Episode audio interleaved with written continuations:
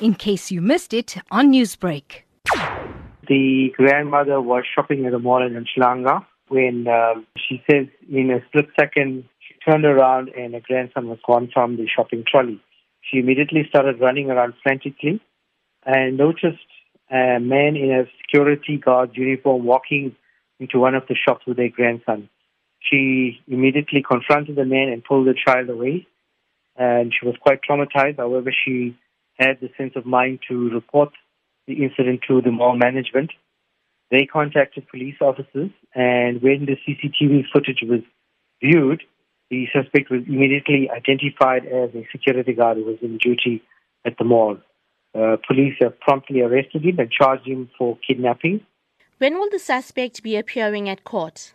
The 29 year old man will be appearing later today at the Verulam Magistrate Court for kidnapping.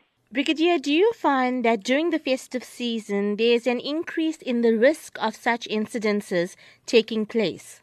Well, I think it's all time. It's 365 days a year. Uh, we're appealing to parents to always watch over their children. This time of the year, obviously, with the shops being full and the hordes of people that are going to be in shopping centers, but obviously we're expecting parents to be extra vigilant. We, however, want to commend the grandmother in this case for quick thinking and immediate action and located the child. She also informed authorities of the incident so that the suspect can be arrested. Newsbreak, Lotus FM, powered by SABC News.